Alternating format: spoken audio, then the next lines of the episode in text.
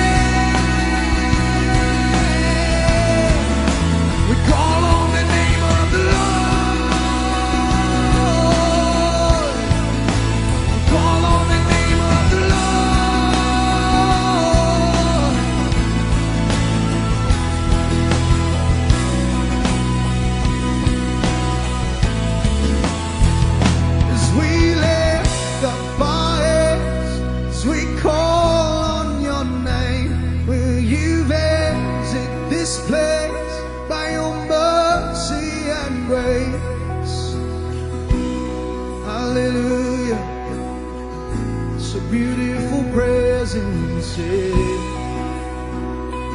beautiful presence. Oh, your beautiful presence. Let it flow. I'm wide open.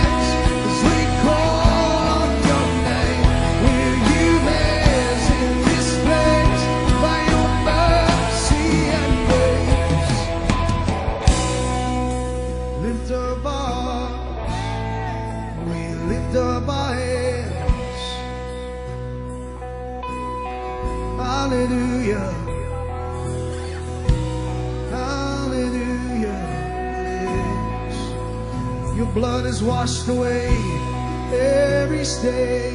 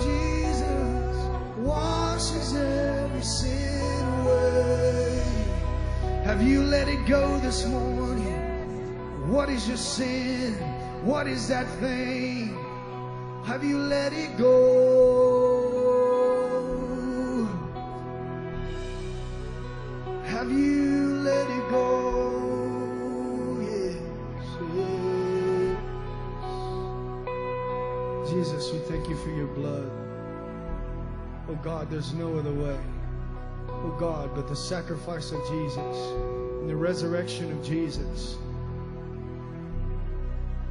Let's just take a moment and honor Him. This is all about Him. This is not about anything else.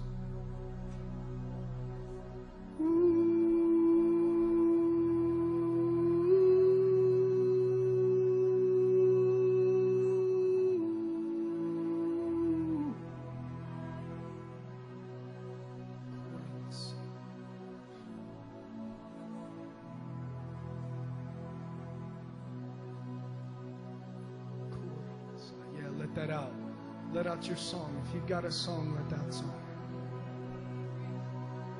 Praise Him. Praise the Lamb on the throne. Praise God. Praise His right. Praise His right.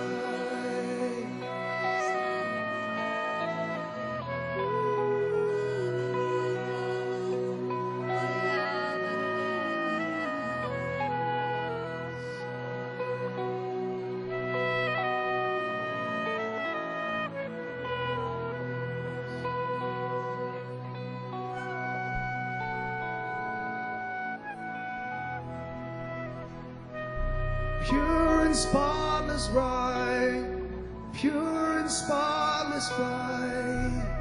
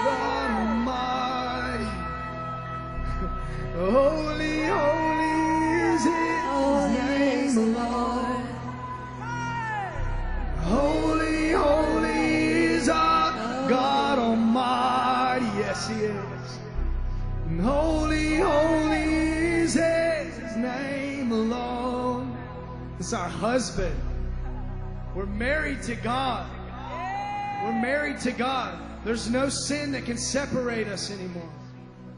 He's taken away our sin.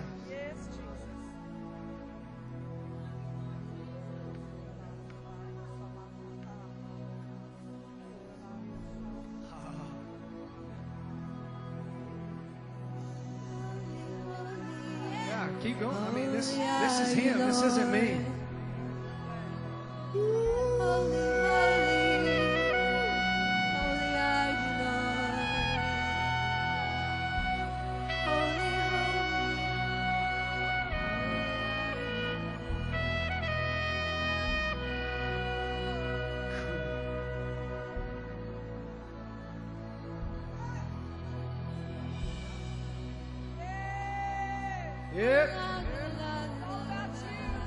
It's all about your presence, Lord. praise you, Lord. Overflow in this place.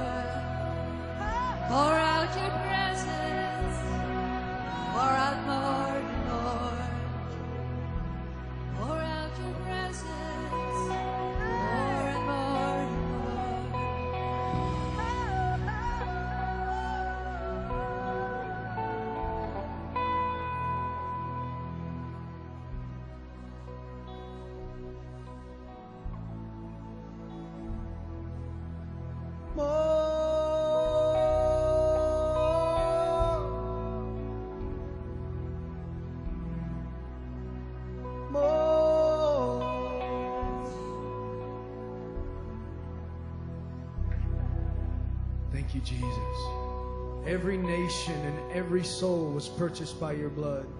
Jesus, we pray that we would be humble and we would forget our agenda and we would say, What are you all about, Lord? And this next song is about what He is about. This is what He's worth. This is His sacrifice. He didn't die so we would continue coming to services over and over. He died to release His presence into the world. And that's what we're here to do, Lord. Thank you.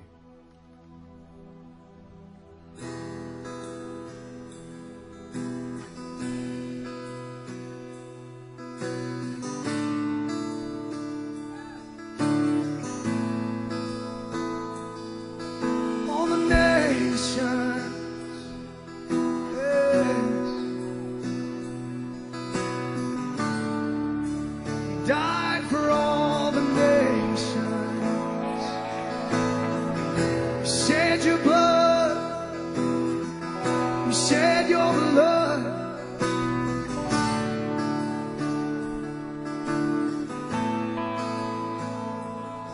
And all the nations.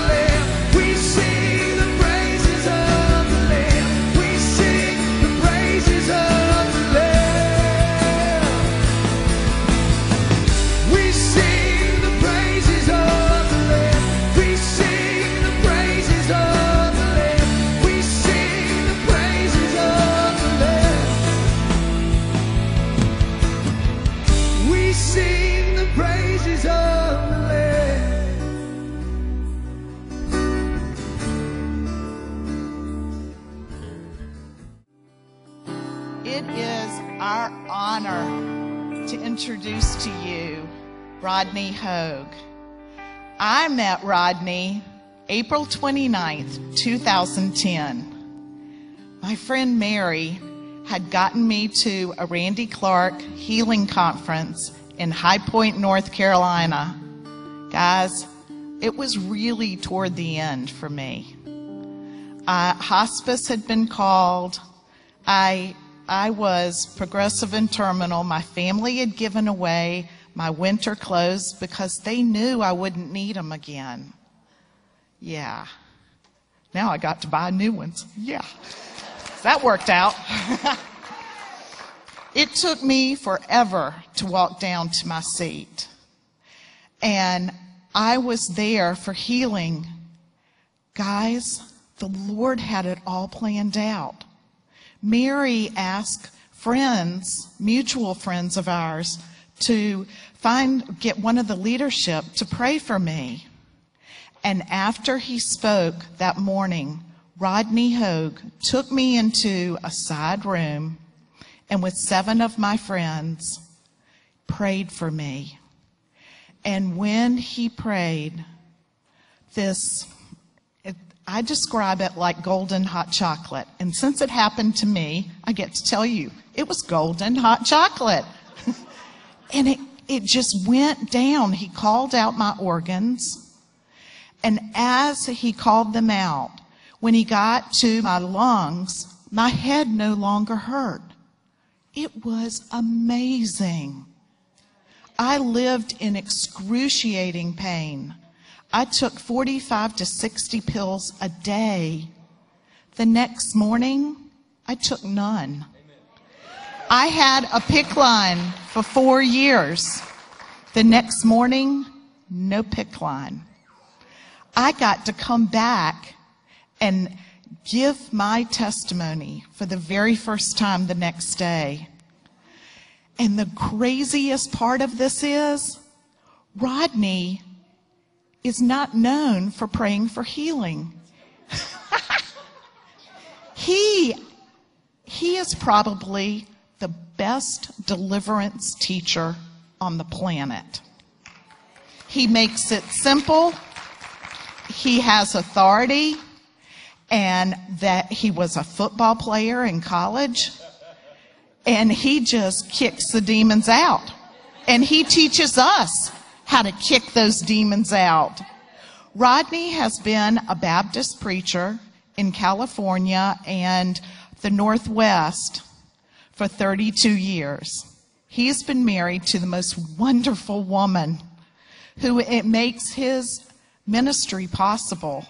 Mary Beth, since 1978, 79. There you go. They just celebrated their anniversary last Thursday. I would like for you to welcome Rodney Hogue. Get on up here.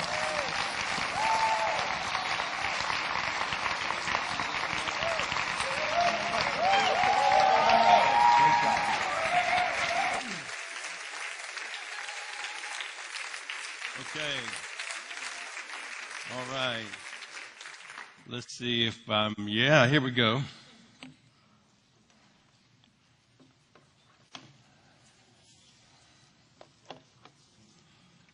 You guys good? Still refreshed with a, a month off? That's cool.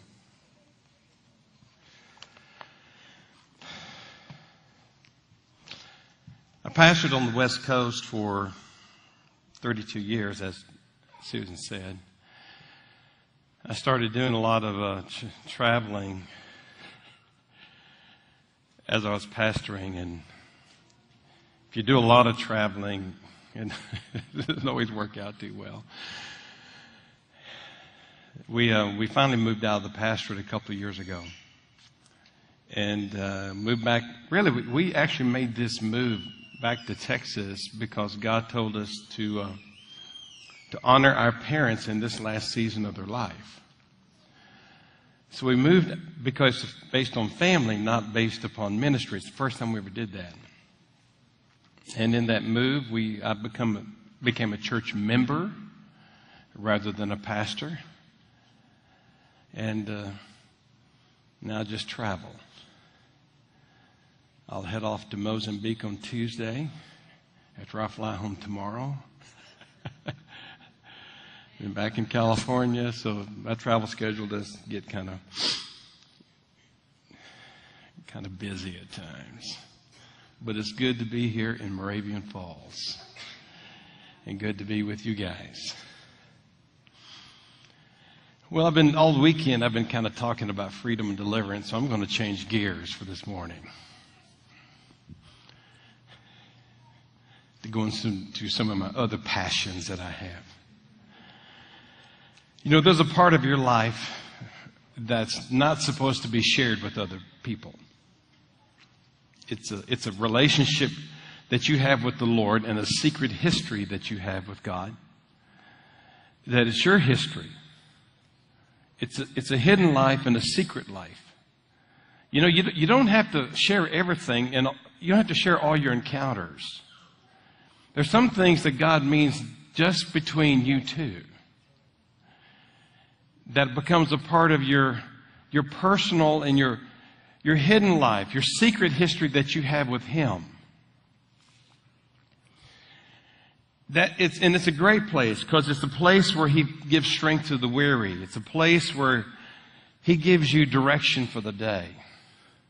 It's a place where He gives you strategy for the, for the future. And it's a place where He well, it's a place where you access His mind. And it's going to be very important for us as we move into the day that we're moving into that you learn to access the mind of, of the Lord. I have a, a good friend of mine in the, I, I was, I pastored for thir, uh, seven, no, 23 and a half years. kind of got me there. 23 and a half years in the San Francisco Bay Area, right on the, in the East Bay. And I, one of my friends that's in the South Bay has a, like an international ministry. Uh, he's from originally from Argentina. His name is Ed Silvoso. And Ed, Ed, he, what he does every year, he has like a conference where he gathers people who are actually changing their little worlds, and uh, a transformation conference. And and he tries to have it in places where transformation is like taking place. And several years ago, he was having it in Hawaii. You know, and somebody, you know, from the church needed to attend the conference. So I volunteered. I mean, it, I had to really pray and labor over that decision. I want you to know. So, so we, are we're, we're in Hawaii, and uh, the conference is, you know, the first night we're having this dinner, and Ed pulls me aside and says, "Hey, come on, sit at our table." So I'm sitting at this table, and I'm meeting some of these people for the very first time, just guys that are at the table, like like the, uh, you know, the, the, lieutenant governor of Hawaii at that time. And, and then he introduced me to this guy who's a banker in uh, Elk River, Minnesota. And this guy, what happened, God had actually given this guy a download of how to develop this bank. And it was one of the fastest, in fact, it was the fastest growing bank in the state of Minnesota for a period of time. And so he, I mean, God gave him an, an, understanding how to build this thing and put this thing together, and it was actually a kingdom bank. It was one in which he said, well, we, it's the bank that prayed for people. People would call the bank and they said, is this the bank that prays for people? And they said, yes, it is. Uh, just hold on a minute and I'll, I'll, I'll direct you to that person. And in that year, they had led about 80 people to Jesus and seen over 80 people healed. It's pretty good for a bank. I mean, that's better than a lot of churches, isn't it? and it's a bank. One of the guys at the table was the name, his name was Francis Oda. His wife Carolyn, they were at the table. First time I got to meet him. Now, Francis happens to be an architect, he, and he's an architect his, his company that he, his firm that he actually owns is in Honolulu. He's, he lives in Honolulu.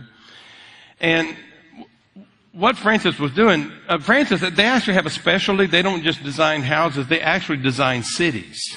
That's one of their specialties that they have. And so they were invited along with other groups that do the similar kind of design to Tahiti. Because Tahiti was having a kind of a competition where they gathered several firms and paid them to put together a design because they're wanting to build like a, like a Waikiki beach, similar to what's in Hawaii, to attract tourism because tourism is probably some of the main dollars that comes in Tahiti. So they had this competition that was going on. And uh, so the, the problem was the week that they were supposed to all be gathering and begin to have this competition, Francis Oda, who also pastored a small Assemblies of God church in Honolulu, he couldn't make it because he had a set of special meetings going on that week that he had set way, way in advance and couldn't make that alteration. So what he did is that he showed up a week early and uh, made arrangements to meet with the president, had an appointment with the president. And so he showed up a week early and uh, had this appointment with the president to show him his design. And so he, he, he, he did, and, the, and the, the president looked at it, said, it said it's really nice, and then the president said, well, I'll, I'll enjoy, you know, seeing it with everybody else this next week. And of course, that's when Francis basically said, well, the reason I'm here is because I'm not going to be here next week. And the implica- and basically the president was like, in his language, almost implying, well, you know, you don't have much of a chance if you're not going to be here because he didn't quite really understand why in the world would he miss this opportunity to go do something in a church. So, but they liked each other and they were talking in there and, and he was showing them this big map, you know, where everything's going to be going. And he said, here's the problem. We got this one space on the island that I don't know what to do with. You know, and he, he, he, had some ideas and he was sharing his ideas and he said, but the problem is the traffic. We can't figure that thing out, how to work this thing out. And so Francis said this, well, why don't you do something else? And he threw out this idea of building this multicultural center. The president loved it. His wife loved it. They said, this is amazing. That, that sounds like a great idea. And of course, the president said, would, would, would you mind if we told everybody like it was my idea? He goes, no, that's okay. That's great.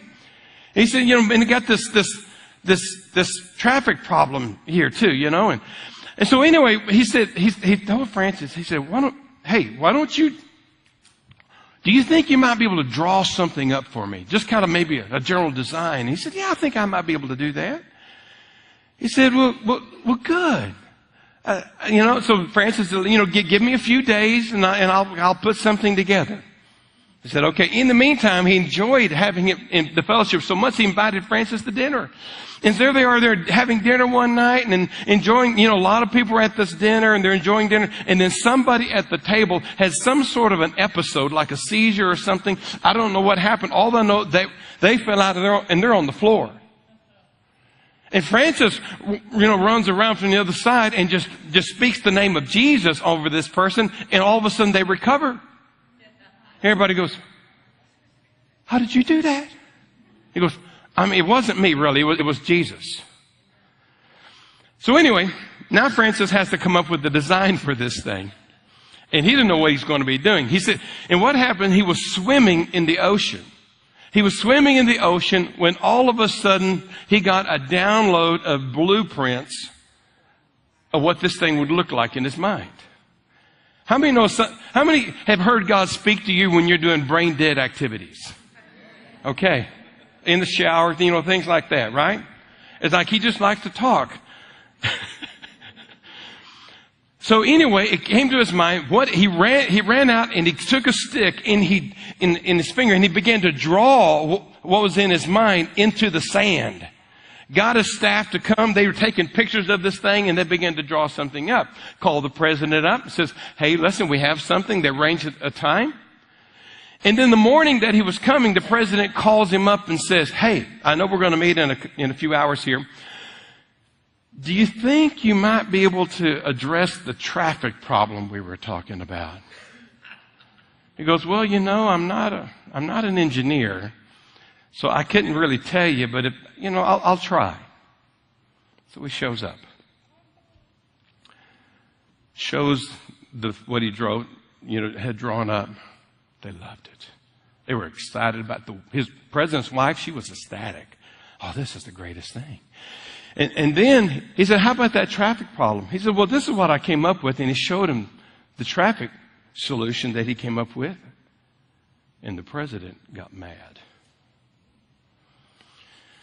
We have been paying those 13 French engineers all of this money for the last seven months to come up with a solution, and this guy comes up with it in a couple of hours? Because he had his head engineer looking at this. He says, What do you think? And he said, I think it'll work. And Francis said, Listen, I'm telling you, it was all Jesus. It wasn't me. Jesus gave that to me. He showed this to me. It was all Jesus. Well, before he left to go back to his place, he had led the president's wife to the Lord and led some of his staff to the Lord. And then a few weeks later, guess who called him on the phone? The president called him on the phone and said, Will you tell me how I can know this Jesus? Leads him to the Lord and then baptizes him in the presidential swimming pool.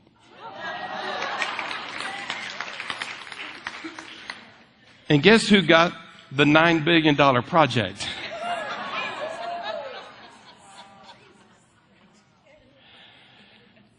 We're moving into an age, into an era where God is going to be releasing significant downloads to address the problems that the world is in, to give heavenly solutions, heavenly blueprints, heavenly strategies. He is releasing the wisdom of God. And what he is doing, he is sovereignly, divinely positioning people like Joseph in the Old Testament, like Daniel, to bring influence with those who are the decision makers to bring the kingdom of God.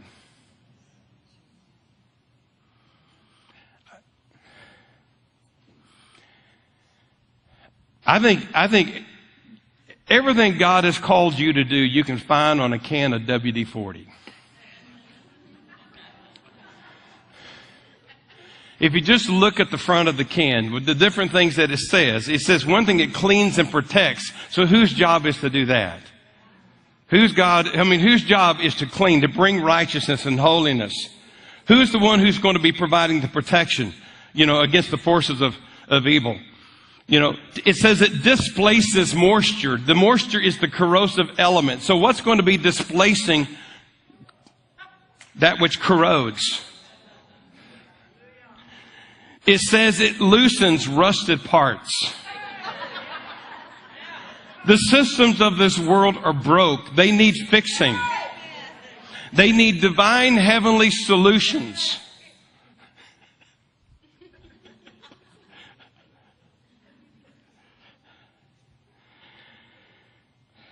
They lubricate. They keep things running smoothly. Had a guy in my church uh, in California who worked for the Internal Revenue Service. How many know that's a very dysfunctional system?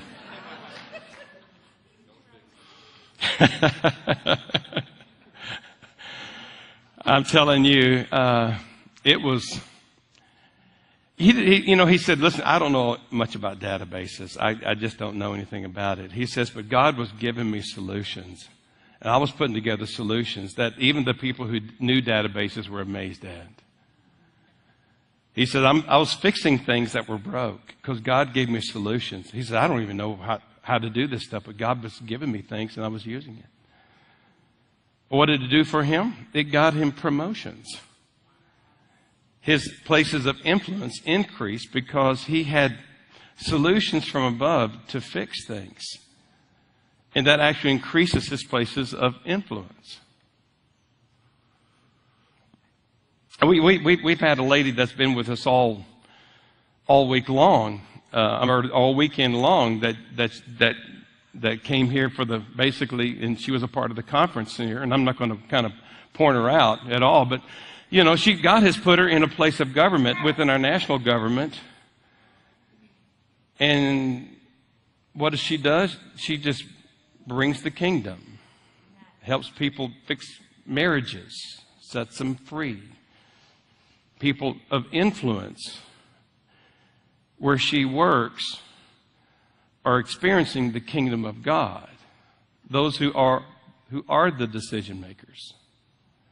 See, God is, God is putting us and positioning us into places so that the world can experience the wisdom of heaven. You see, the world is drawn to the wisdom of God. They become, you know, captivated by His wisdom. Let me just, we're going to look at a lot of scripture today, okay? Is that okay? We're going to do it anyway, whether it's okay or not. So anyway, just, you know, in the book of 1 Kings chapter 10, it's the story of Bathsheba.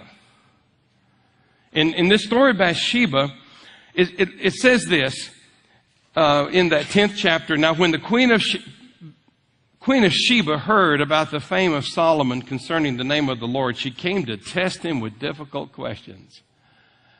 I mean, she came loaded for bear.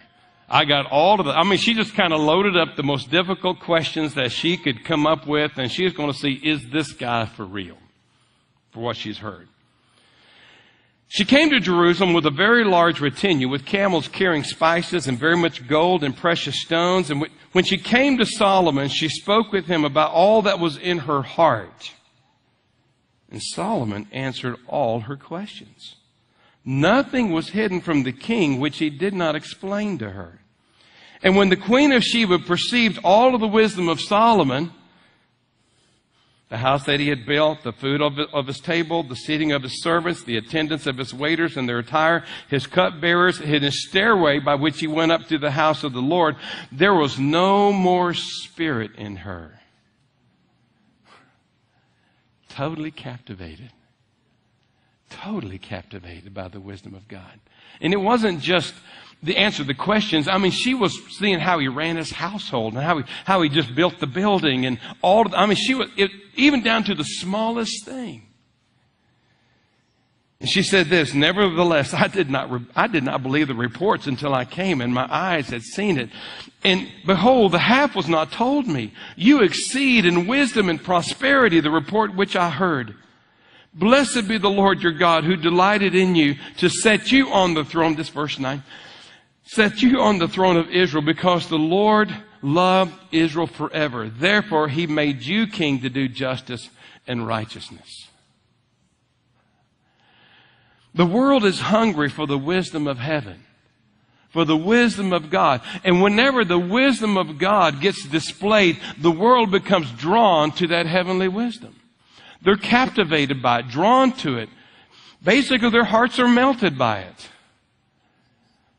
And they're like, they're in like this awe and wonder, like, how did you do that? How did you know that? Where did you get that? And we're moving into this season where God is, is beginning to, to give major downloads of His wisdom. And we need to be in position in order to receive it. The new, in the, I'm going to look at, read the 1 Corinthians, 1 Corinthians 2 in the New Living Translation. I'll be in that translation for the rest of this. Verse 9 says, and this is what the scripture means when they say, no eye has seen, no ear has heard, no mind has imagined what God has prepared for those who love Him. You hadn't seen it, you hadn't heard it, you can't even comprehend all that God has for you. I mean, there is, there is a measure of, of God that, that He's wanting to download to you that you, I mean, it, it would blow you away. Now, I think, I think I can imagine a lot. But God says, no, you don't, you don't, you can't even comprehend what's out there. What you can walk in, what's available to you. Verse 10, for we know these things because God has revealed them to us by His Spirit. And His Spirit searches out everything and shows us even God's deep secrets. You see, God wants to reveal to us the secrets of heaven. The things that are hidden from the world, but the things that are available to us. Verse 11.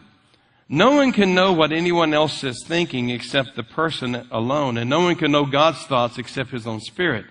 Verse 12, and God has actually given, up, given, up, given us His Spirit, not the world's Spirit, so we can know the wonderful things God has freely given us. And I want to focus on that word freely. In other words, it's not something that you earn. It's not something that you deserve. It's not, okay, well, I, if I become mature enough or righteous enough, or if I, if I, if I can just do this, and basically, you know, somehow I can earn, you know, because I become spiritual enough, maybe if I arrive at this level of spirituality, then all of a sudden God will give this to me. But this says He freely gives it. It's not earned, it's given. We just need to be positioned so we can receive it.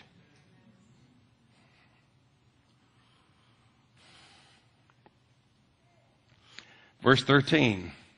When we tell you this, we do not use words of human wisdom. We speak words given to us by the Spirit, using Spirit words to explain spiritual truths. But people who aren't Christians, they can't understand these truths from God's Spirit. It all sounds foolish to them because only those who have the Spirit can understand what the Spirit means.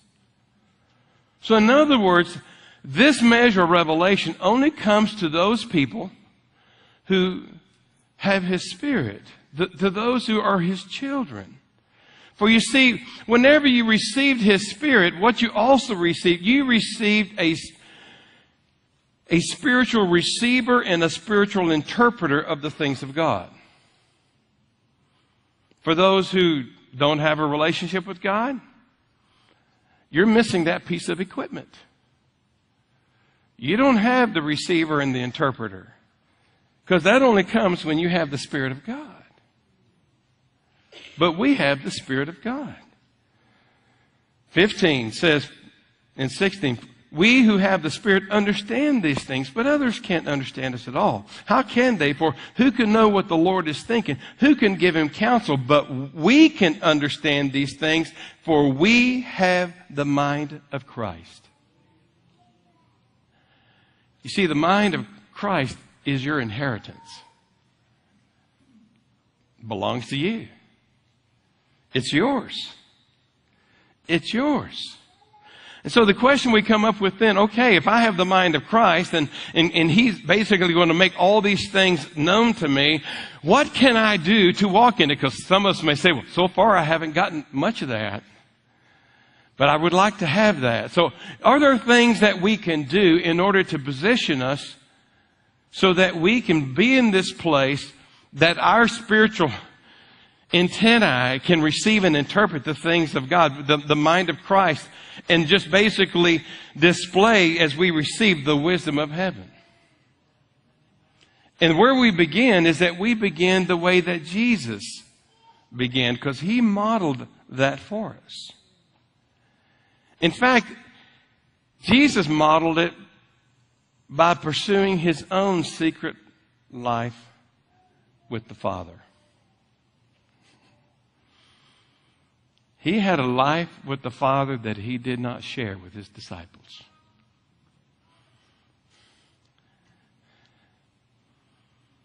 It says in the book of Mark, chapter 135, the next morning Jesus awoke, along with long before daybreak, and went out alone into the wilderness to pray.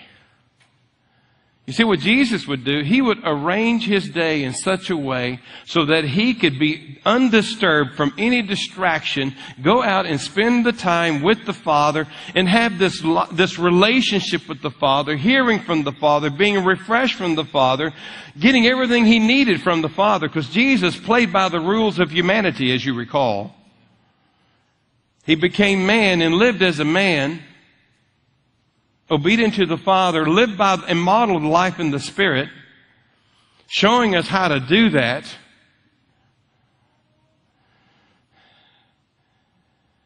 And he modeled having a life that has time in it that I set aside to be undisturbed, to not be distracted, to spend time with the Father. Now, I ask you, if it was important for the Son of God to do this, like how much more is it important for us? In the book of Mark, chapter 6, Jesus had just got through feeding the 5,000. And look what happened here. Mark chapter 6, verse 44, it says, 5,000 had eaten from those five loaves. And then verse 45, immediately after this, Jesus made his disciples get back into the boat and head out across the lake to Bethsaida while he sent the people home. And afterward, he went up to the hills by himself to pray. Now, it says he made his disciples get in the boat and go.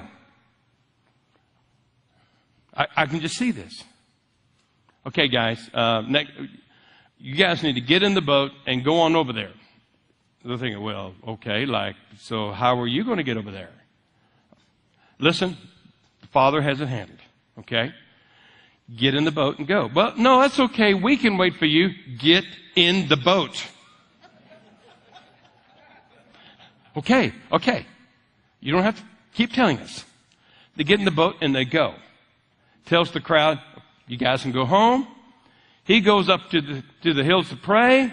And I, I could imagine his first question is, how am I going to get to the other side? of course, it is a few verses later that we find him walking on the water. The Father had a plan.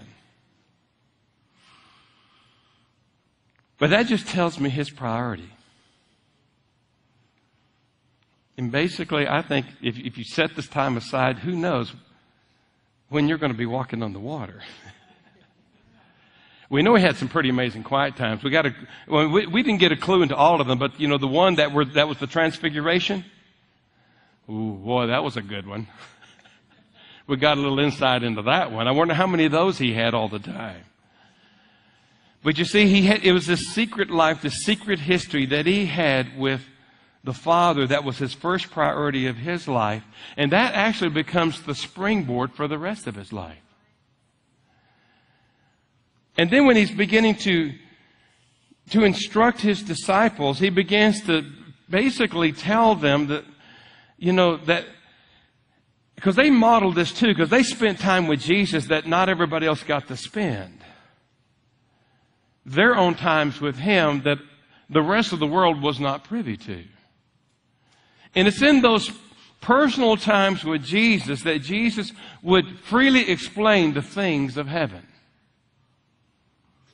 Mark chapter 4, later in the latter part of that chapter, verse 33 and 34, it says, Jesus used many stories and illustrations to teach, the, to, to teach the people as much as they were able to understand. In fact, in his public teaching, he taught only with parables. But afterwards, he was, when he was alone with his disciples, he explained the meaning to them. You see, Jesus had this inner circle. And there's those that he explained previous in that chapter, chapter 4, verse 11. He said to them, you are permitted to understand the secret about the kingdom of God, but I'm using these stories to conceal everything from outside, outsiders. In other words, guys, you get to know the inside scoop. You have the inside story. You have the fullness, the, the secrets of all of the kingdom of God. Everybody else, they, they get it cloaked. They, they, they get a partial. But you guys, you get, you get the inside stuff of the kingdom of God because you were in my inner circle. And because you're in my inner, inner circle, you get all of the inside scoop. And guess what? Guess who's in the inside circle? We are. We are in Jesus' inner circle where he wants to explain to us the deep secrets of heaven, the things of his kingdom, the things that's been withheld from the world, but things that he wants to freely give us. Now what we need, we need to position ourselves to be able to receive that. And, and later on in that book of Mark chapter 4, he actually explains how to increase revelation. Verses 21 through 25. Now, sometimes we look at verses 21 and 22 and we go, I don't know if it's talking about Revelation, but when we read 23, 24, and 25, we go, okay, he's talking about Revelation because he's going to talk about the one who has ears, let him hear, right? He's, he's going to talk about Revelation, but he precedes that in verse 21 and 22 when he's talking about Revelation using the, this story and the principles of a lamp. See, 21, he, he, he asked his disciples this question, would anyone light a lamp and then put it under a basket or under a bed or shut out the light? Of course not. A lamp is placed on a stand where its light will shine. Everything that is now hidden or secret, secret will eventually be brought into the light. So he's given us the principle how revelation comes. Revelation comes because the light of the Lord comes into our life and we have His lamp, the light of the Lord in our life, and He has this revelation. We have this lamp that He comes into our, that comes into our light. And in this place where that lamp is there, it shines on everything. Nothing is withheld, and therefore we're able to see the things of God. But when the lamp comes into the room, it does not discriminate on what it shines on.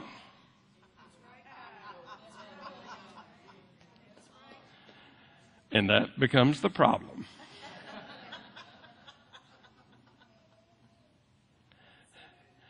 You see, he talks about, okay, you can put the basket on it.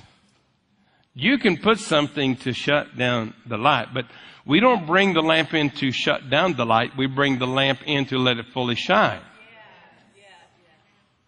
because it's going to shine on everything. That's what, you know, that's what it says. Everything that is now hidden or secret will be, eventually be brought to the light. So it shines on everything. Now, so, so here's the issue.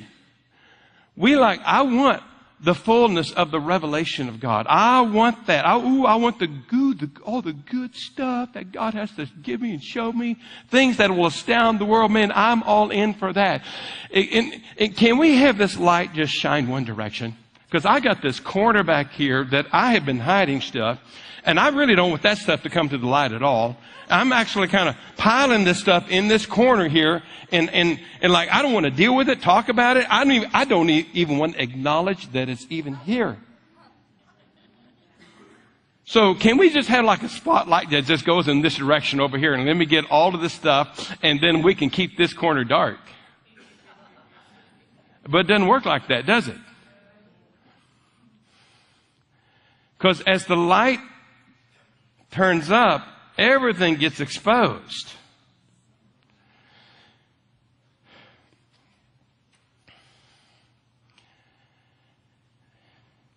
You can't have the fullness of the revelation of God and keep your dark corner.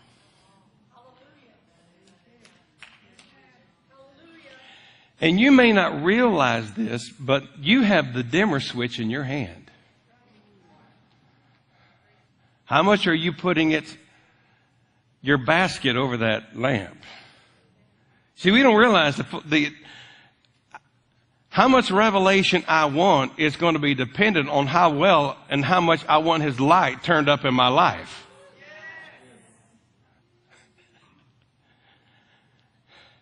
Because you can't have a fullness of revelation and then keep the dark corner.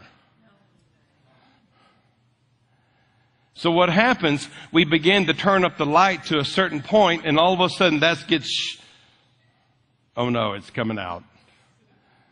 So then we just turn it a little bit back down. and we learn to live at lower levels of revelation because we're not letting the light shine on everything.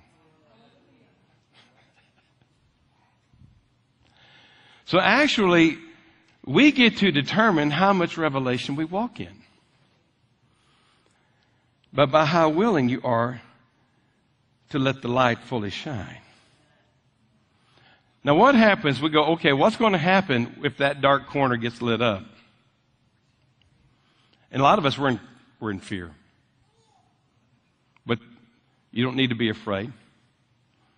You see, everything in there, it's already been bought and paid for by the blood of Jesus. We just need to apply the cross to what's, what's, what's there. You see, some people hang on to that stuff because it's in the dark corner, not realizing, well, all, if you bring that to Jesus, He will actually disarm and disable that because it's already bought and paid for. And by the way, you do not have permission to ever look at your past apart from the, from the cross of Jesus. You got to look at it through the eyes of the cross. And whenever you, whenever, whenever light comes in it, you will have to deal with it, by the way. You will have to. But you know, He's not going to embarrass you. He's not going to humiliate you. He's not going to make you, you know, and come up and announce it to the church. You know, you don't have to cast your pearls before swine. He's not going to basically humiliate you and, and crush you and condemn you. He's going to meet you with the cross, with, which basically is His love. And some of you, you, you know, if, some of you, what you need to do, some of you might just need to find some spiritual mamas and papas just to go talk to. People who love you, that you know that they love you. Find those people in your, in your life and go if you need them to walk you through it, if you don't know what to do. But the, you got to let him have access to the corner. Because he wants you to walk in the fullness of his revelation. He wants you to turn on the light.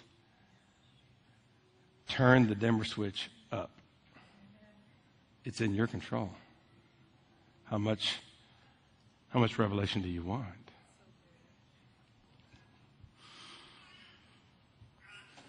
You see, the areas that we hide in darkness Understand this. Those will be the areas of your future defeat. Your greatest defense against the schemes of the devil is to have an open, honest heart before God. What you keep in secret, the enemy will try to use to take you out.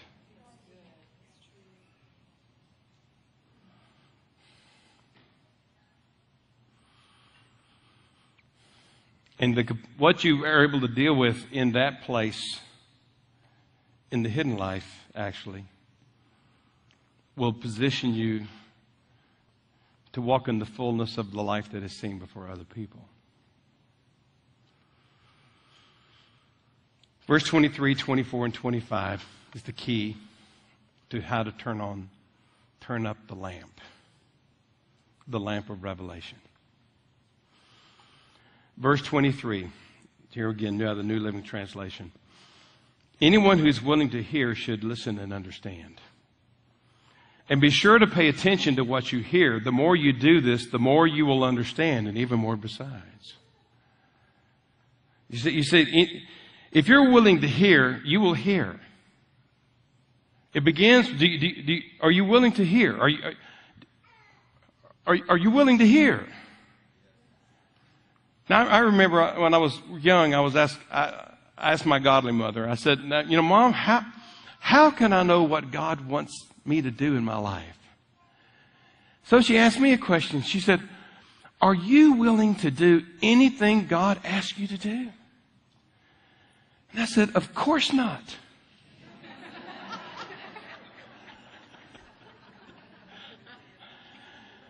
I didn't want to go to be a missionary to Africa or China or something like that, you know. I, there's a lot of things I didn't want to do. I wasn't willing to do everything. And then she said, you know, I think when you're willing to do anything, he might tell you.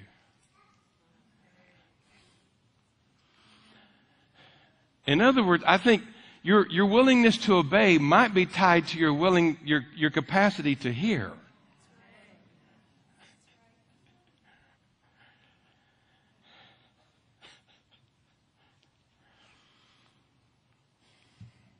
If anyone's willing to hear, you should listen. And if you can hear, you will understand.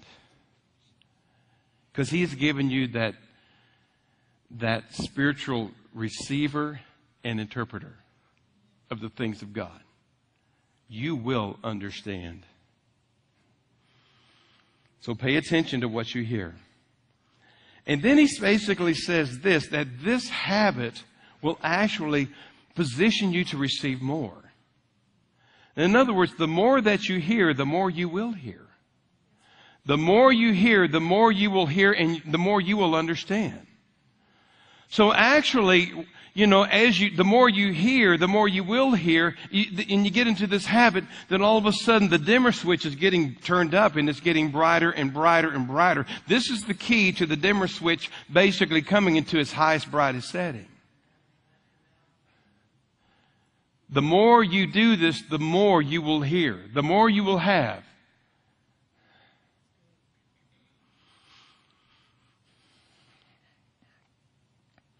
Matthew 6 6, let me just kind of read that before I go on.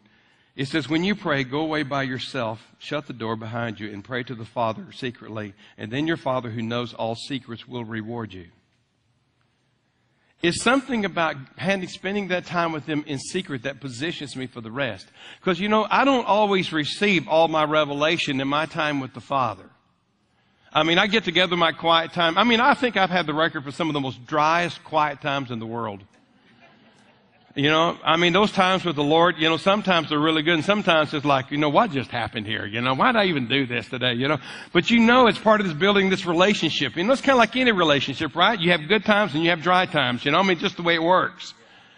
And so, you know, you, but I spend time with God and I find out that on the times that I'm meeting Him consistently into the secret place and having this connection with Him into the secret place, that it is throughout the day that I find myself coming into places of revelation and understanding.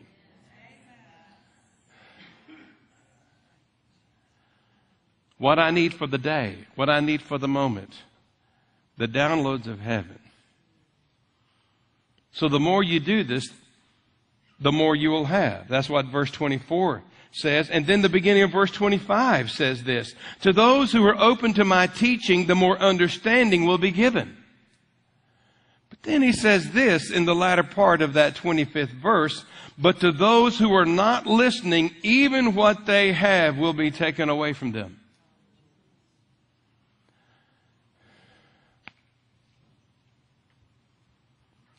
You see, in this particular area, you cannot plateau in receiving revelation. Either you are going up or you are going down. You don't get to plateau.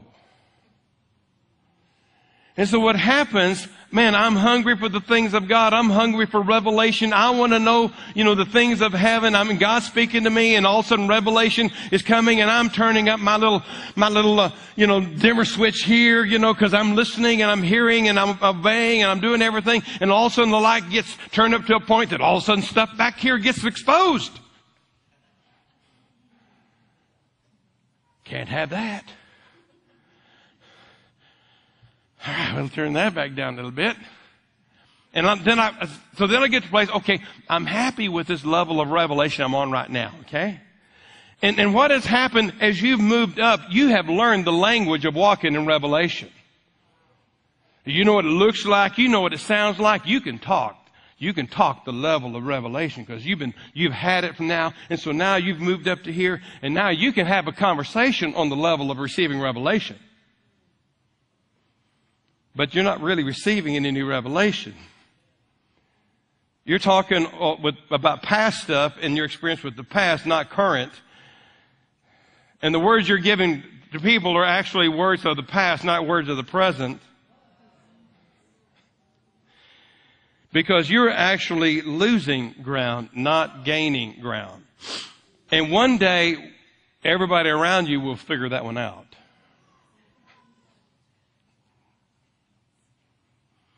Because you, you can't plateau.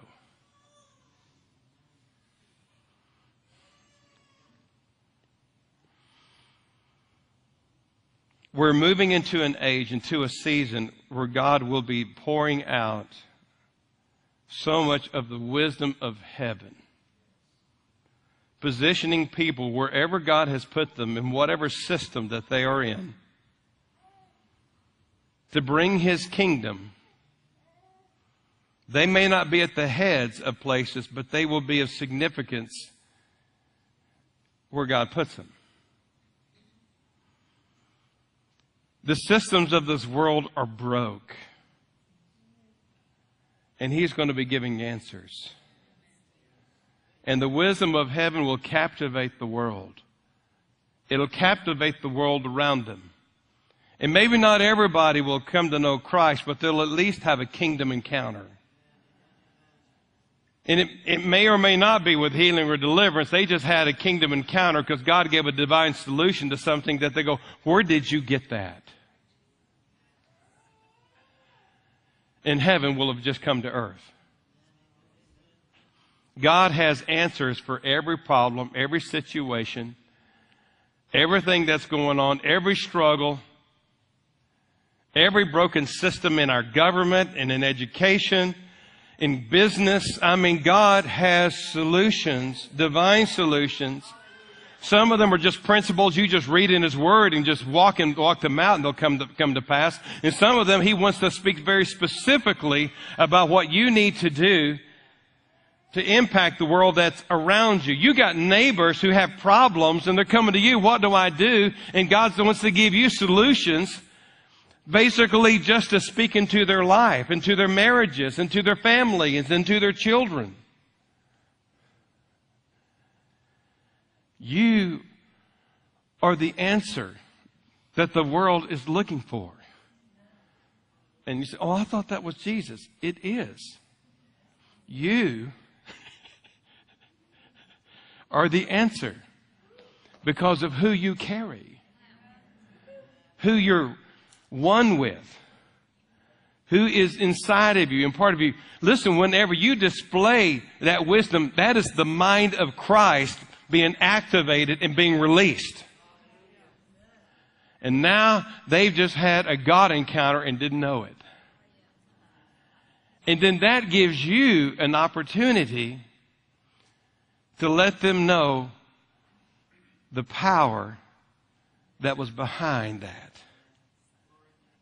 and you testify of the greatness of God.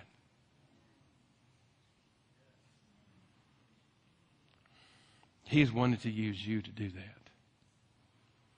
He has singled you out, every one of you, to be a recipient of heavenly downloads, of heavenly wisdom.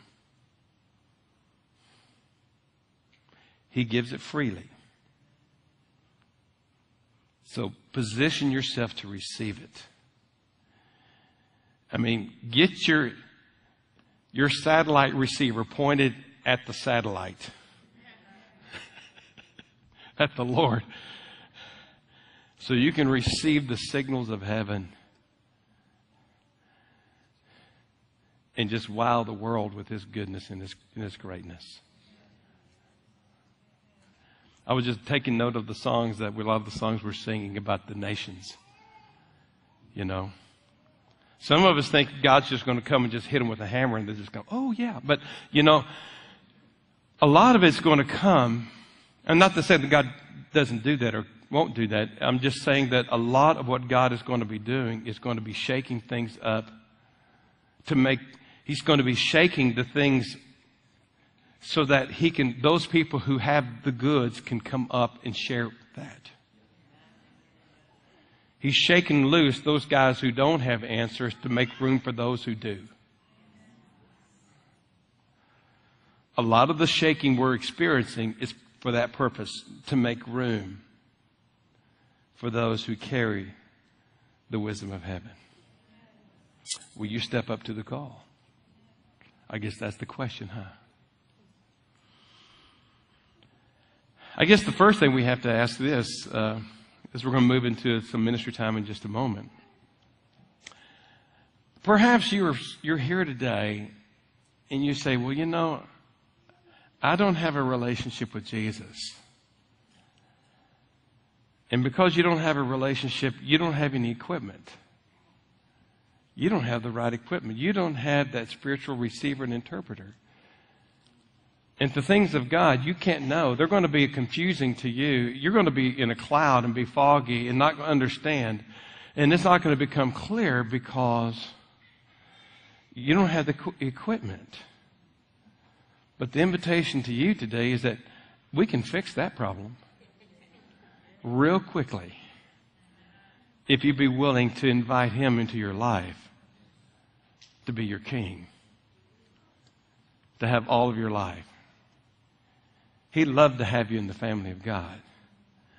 In fact, that's the reason you're here today. Because He's been pulling and tugging on you to make that commitment to Him. The other issue is what's in your corner? Will you let Him have it? It's a good day to give it to Him. It's a good day just to see the, everything in that corner through the eyes of the cross and let Him disable that and disarm that so it does not pull on you anymore. You'll have to deal appropriate with that stuff. You might have to do something. You might have to, you know, reconcile, forgive. I mean, you might, there's some things you might have to do. You might even have to do some payback or, you know. But whatever he, he whatever you have to do, it will be worth it. It will be worth it. So, are you willing to let Him have access to the corner? And with some of you, you might have even gotten out of the habit of that secret place with the Lord. And He's knocking at your door to, to say, listen, come back. Come on back. Put me back in there. I've been, I've been waiting to meet with you. So maybe today is the day that you say, okay, Lord, Let's crank that habit back up. Let's crank it back up and spend that time with Him. Position yourself to receive the fullness, the fullness of what He would like to download to you. So let's just, why don't you just bow your heads and let me pray for you and then I'll turn it over to the pastor.